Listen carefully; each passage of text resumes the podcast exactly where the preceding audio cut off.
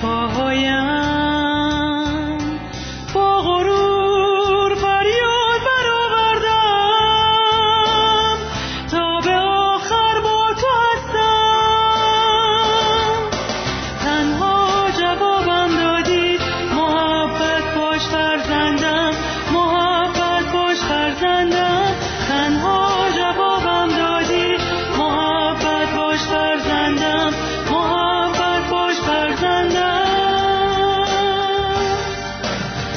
آخر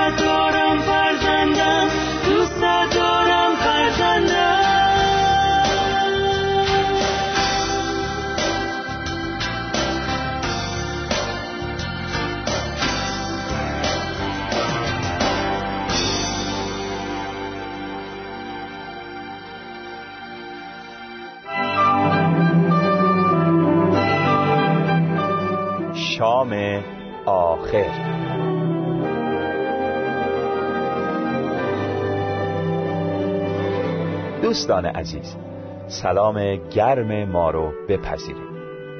خدا رو شکر می‌کنیم که باز می‌تونیم در خدمتتون باشیم. برای ما ایرانی ها واقعه شام آخر مسیح معمولا به اندازه تولد و مصلوب شدن او خیلی آشناست چون در خانه خیلی از ایرانی ها تابلوی نقاشی مربوط به این رویداد دیده میشه. مخصوصا نقاشی که رامبراند از این صحنه کشیده. اما ببینیم واقعه شام آخر چه بوده و در اون شب غمانگیز چه رخ داده. اون شب یعنی شبی که عیسی مسیح برای آخرین بار طی مراسم خاص عید فسح با شاگردهای خودش شام خورد. بعد از این شام بود که یهودای خائن او را به دست رهبران دینی یهود تسلیم کرد و او را بردن و محاکمه کردند و بعد به دست رومی ها سپردن تا اعدامش کنند. عید فسح بزرگترین و مهمترین عید یهودی ها بود و هست مطابق شریعت حضرت موسی همه یهودی ها از همه نقاط سرزمین فلسطین میبایست به اورشلیم مرکز سرزمین اسرائیل اون زمان می‌رفتند تا در مراسم این عید شرکت کنند. در اون سال روز اول این عید به پنجشنبه افتاده بود. عیسی همراه شاگردانش روز یکشنبه یعنی چند روز قبل از این عید از ولایت خودش یعنی جلیل به اورشلیم آمد. در اون روز یکشنبه که به یکشنبه نخل معروف شده عده زیادی در اورشلیم از او استقبال پرشوری کردند. در طول اون چند روز عیسی روزها در معبد بزرگ اورشلیم مردم رو تعلیم می‌داد. اما رهبران دینی یهود و رؤسای کاهنها از اینکه عیسی در اون چند سال این همه محبوبیت پیدا کرده بود خیلی خشمگین بودند. اونها می‌دیدند که مردم معنی واقعی مذهب و مسائل روحانی رو از عیسی یاد می‌گیرن نه از اونها چون عیسی طوری حرف می‌زد که بر دل مردم رنج دیده می نشست و به اونها امید و آرامش می‌داد. وقتی عیسی اونها رو تشویق می‌کرد که خدا رو دوست داشته باشند و با تمام قلب او رو اطاعت کنند مردم قبول می‌کردند در حالی که حرف کاهنها و رؤسای مذهبیشون رو نمیپذیرفتند همه اینها باعث حسادت و نگرانی و خشم رؤسا شده بود. در ضمن عیسی معجزاتی کرده بود که همه رو به شگفتی واداشته بود. مثلا مدتی پیش از این عید او یکی از دوستان خودش رو که چهار روز از فوتش میگذشت زنده کرد و از اونجا که محل زندگی اون شخص خیلی به اورشلیم نزدیک بود. همه رؤسای دینی از این ماجرا باخبر شدند و مردم هم طبیعتا هیجان زده شدند. هیچ کس هم نمی‌تونست این معجزه رو انکار کنه چون خیلی ها شاهد مرگ و زنده شدن اون شخص بودن.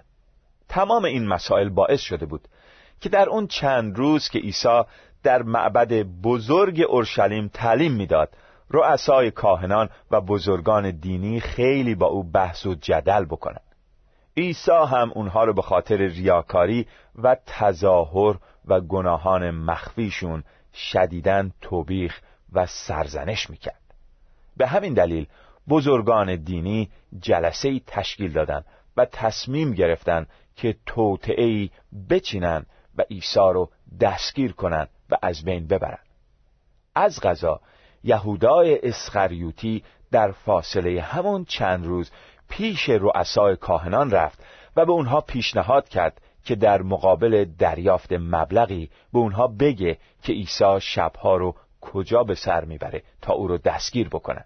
چون بزرگان دینی میترسیدن عیسی را در روز روشن جلوی مردم دستگیر کنند چون خیلی از مردم او رو دوست داشتند در چنین جوی بود که پنجشنبه روز اول عید فرا رسید.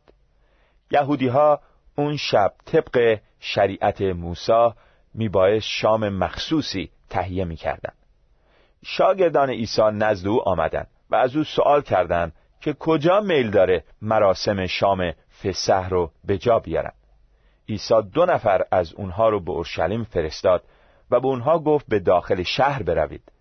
در آنجا مردی را خواهید دید که کوزه آبی حمل می کند به دنبال او بروید و به هر جا که وارد شد شما به صاحب خانه بگویید. استاد می‌گوید آن اتاقی که من با شاگردانم فسح را در آنجا خواهیم خورد کجاست؟ او اتاق بزرگ و مفروشی را در طبقه دوم به شما نشان خواهد داد. در آنجا برای ما تدارک ببینید. شاگردان رفتند و با کمال تعجب دیدند که همه چیز همون طوری که عیسی گفته بود اتفاق افتاد. اون شب عیسی به آن خانه آمد و با دوازده شاگرد خود سر سفره نشست. حالت سنگینی بر همه حاکم بود. عیسی اونها را از قبل برای وقایع تلخی آماده کرده بود. اونها حدس می‌زدند که ممکنه اتفاقاتی در همون روزها بیفته. به هنگام خوردن شام عیسی به اونها فرمود یقین بدانید که یکی از شما که با من غذا می‌خورد مرا تسلیم خواهد کرد. شاگردان همه اندوهگین شدند و از او میپرسیدند که کدام یک از اونها دست به چنین کار هولناکی خواهد زد. عیسی فرمود کسی که دست خود را با من در کاسه فرو می کند مرا تسلیم خواهد کرد. یهودای خائن گفت ای استاد آیا آن شخص من هستم؟ عیسی جواب داد همان طور است که می‌گویی. اما هیچ کس متوجه معنی این گفتگو نشد. یهودا همون لحظه بیرون رفت تا نقشه شوم خودش رو پیاده کنه.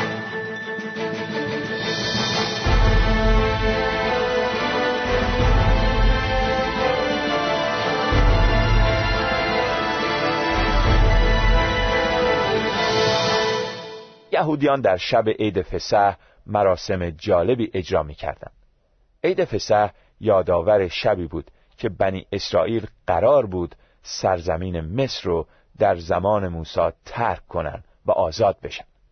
خدا فرموده بود که اون شب همه فرزندان ارشد مصری را خواهد کشت. بنی اسرائیل میبایست بره قربانی می‌کردن و خونش رو میمالیدن به بالای در خونهشون. تا فرشته مرگ از اون خونه بگذره. بعد میبایست گوشت قربانی رو با نان فتیر یعنی نان بدون خمیر ترش همراه با سبزیجات تلخ بخورن. یهودی ها صدها سال این رسم رو به جا آورده بودند. بنابراین عید فسح برای اونها یادآور نجات از مرگ و آزادیشون از اسارت مصر بود. اون شب عیسی و شاگردانش هم همین شام رو میخوردن. اما موقع خوردن این شام مخصوص عیسی کار عجیبی انجام داد. به خاطر اهمیت مسئله این قسمت رو مستقیما از انجیل متا باب 26 آیات 26 تا 29 می‌خوانیم. شام هنوز تمام نشده بود که عیسی نان را برداشت و پس از شکرگزاری آن را پاره کرده به شاگردان داد و گفت بگیرید و بخورید. این است بدن من.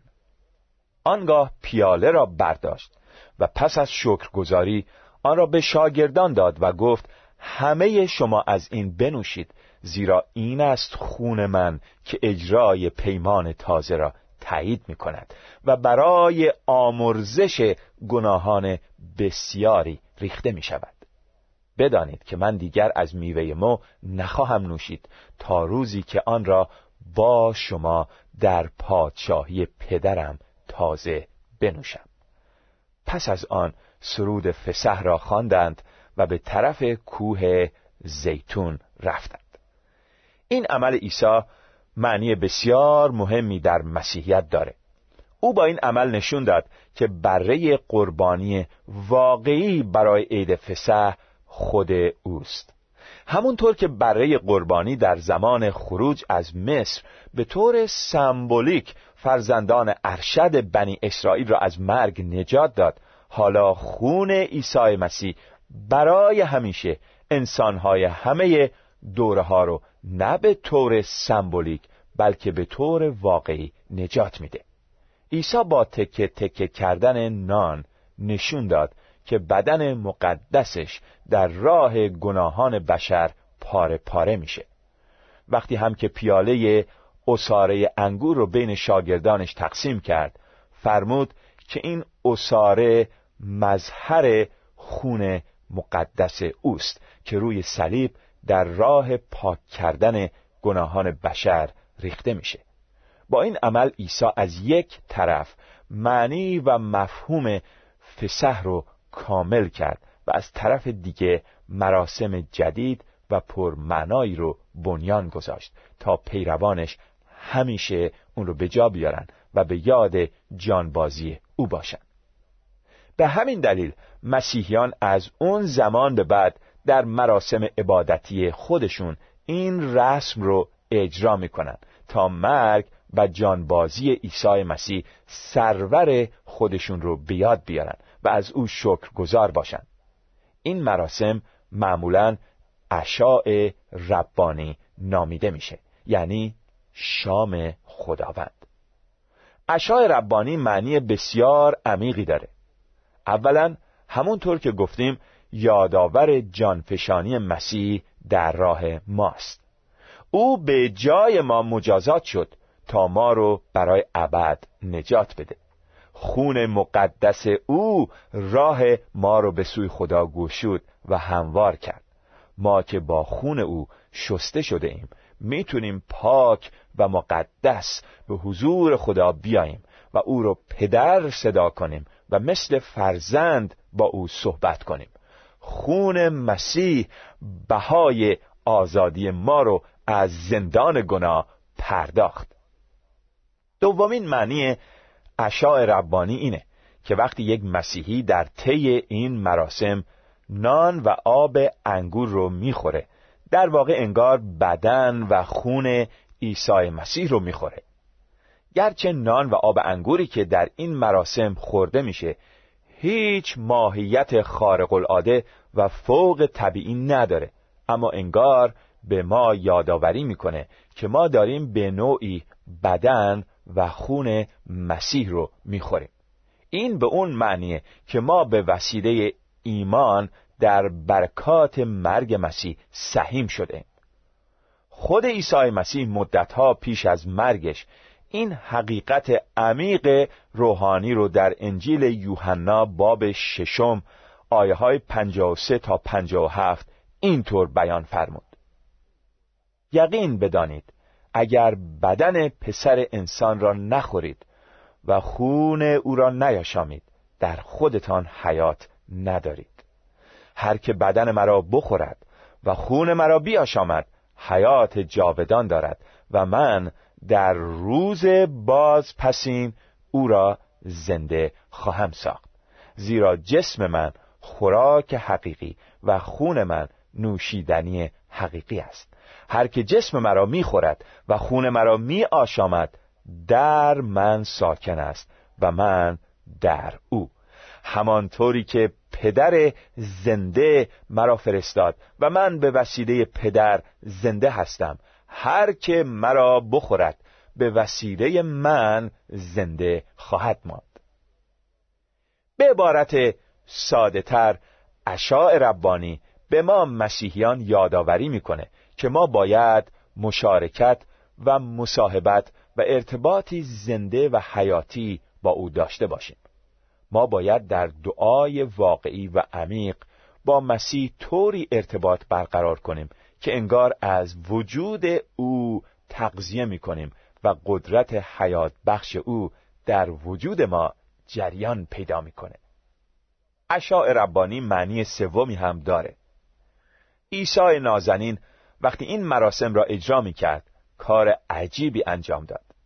او یک تکه نان گرفت و فقط یک تکه نان و اون رو بین همه تقسیم کرد. بعد هم یک جام برداشت و از همه شاگردانش خواست که همه از همون جام بنوشند عیسی با این عمل در واقع نشون داد که شاگردان و پیروانش نه فقط باید با او ارتباط حیاتی داشته باشند بلکه باید با همدیگه هم ارتباط صحیح و صلح آمیز داشته باشند به عبارت دیگه یک مسیحی خوب نمی‌تونه ادعا بکنه که با خدا ارتباط حیاتی و عمیق داره در حالی که با اطرافیان و هم نوعان خودش در جنگ و ستیز و قهر و کدورت به سر می‌بره.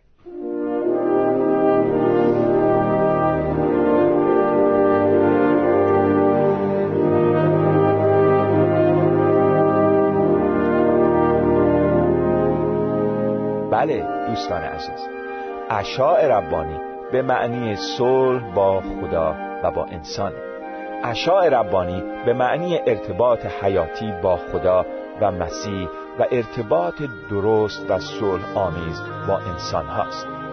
جان پشانی مسیح این صلح و آرامش رو برای ما فراهم کرده. خدا رو برای وجود عزیز عیسی مسیح شکر می‌کنیم.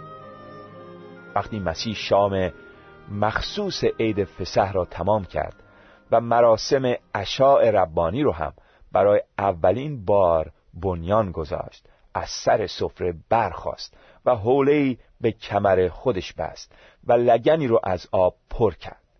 هیچ کدوم از شاگردان نمی‌تونست حدس بزنه عیسی چه کاری می‌خواست انجام بده. اما عیسی به میان شاگردان آمد. کنارشون نشست و شروع کرد به شستن پاهای تک تک اونها و خشک کردن اونها با حوله.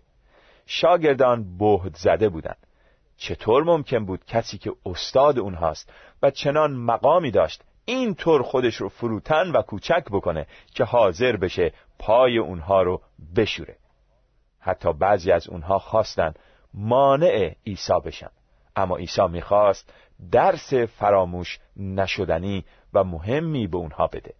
او بعد از این عمل به اونها فرمود آیا فهمیدید برای شما چه کردم؟ شما مرا استاد و خداوند خطاب می کنید و درست هم می گویید زیرا که چنین هستم. پس اگر من که استاد و خداوند شما هستم پاهای شما را شستم شما هم باید پاهای یکدیگر را بشویید. به شما نمونه ای دادم. تا همان طور که من با شما رفتار کردم. شما هم رفتار کنید. بله عیسی طی مراسم اشاع ربانی به طور سمبولیک ارتباط درست و صلح آمیز شاگردان و پیروانش رو درس داد و اینجا عملا این درس رو اجرا کرد. او نشون داد که ارتباط پیروان واقعی او با همدیگه باید این شکلی باشه. ما دوستداران مسیح باید انسانها رو خدمت کنیم. نه اینکه انتظار خدمت داشته باشیم. نه فقط باید از کسی کینه و کدورت نداشته باشیم بلکه باید اونها رو خدمت بکنیم. خدمت تا حد شستن پا. بعد از وقایعی که ذکر شد عیسی عزیز با شاگردانش اون بالا خانه رو ترک کردند تا به باقی بیرون از اورشلیم برن. عیسی قصد داشت اون شب در اونجا دعا کنه. با اینکه می‌دونست چه اتفاقی اونجا انتظارش رو می‌کشه. در راه عیسی و شاگردان از میان تاکستان یعنی درختان مو رد می شدن. عیسی به این درختان اشاره کرد و فرمود من تاک هستم و شما شاخه های آن هستید. هر که در من بماند و من در او میوه بسیار می آورد چون شما نمی توانید جدا از من کاری انجام دهید. اگر کسی در من نماند مانند شاخهی به دور افکنده می شود و خشک می گردد مردم شاخه های خشکیده را جمع می کنند و در آتش می ریزند و می سوزانند اگر در من بمانید و سخنان من در شما بماند هرچه می خواهید بطلبید که حاجت شما برآورده می شود باز در اینجا می بینیم که عیسی به جنبه و معنی اول اشاع ربانی اشاره می‌کنه یعنی به رابطه ما با خدا و با او.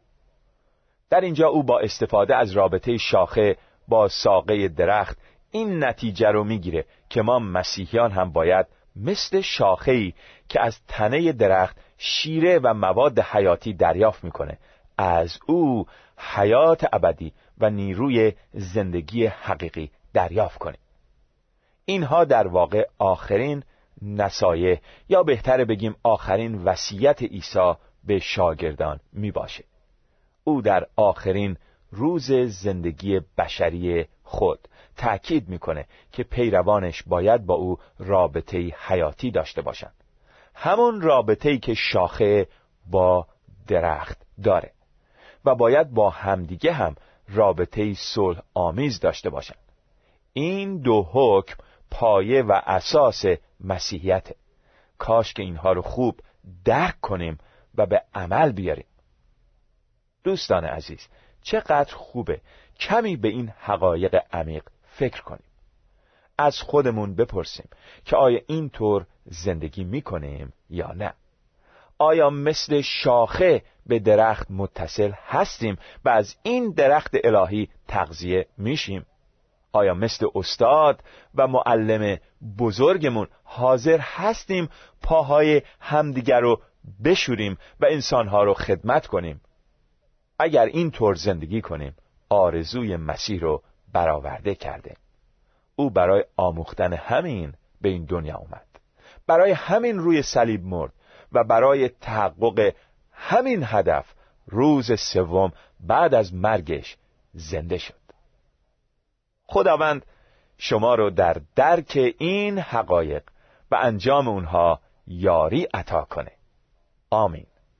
دوستان عزیز تا برنامه بعدی شما رو به خدای مهربان می سپاریم خدا نگهدار.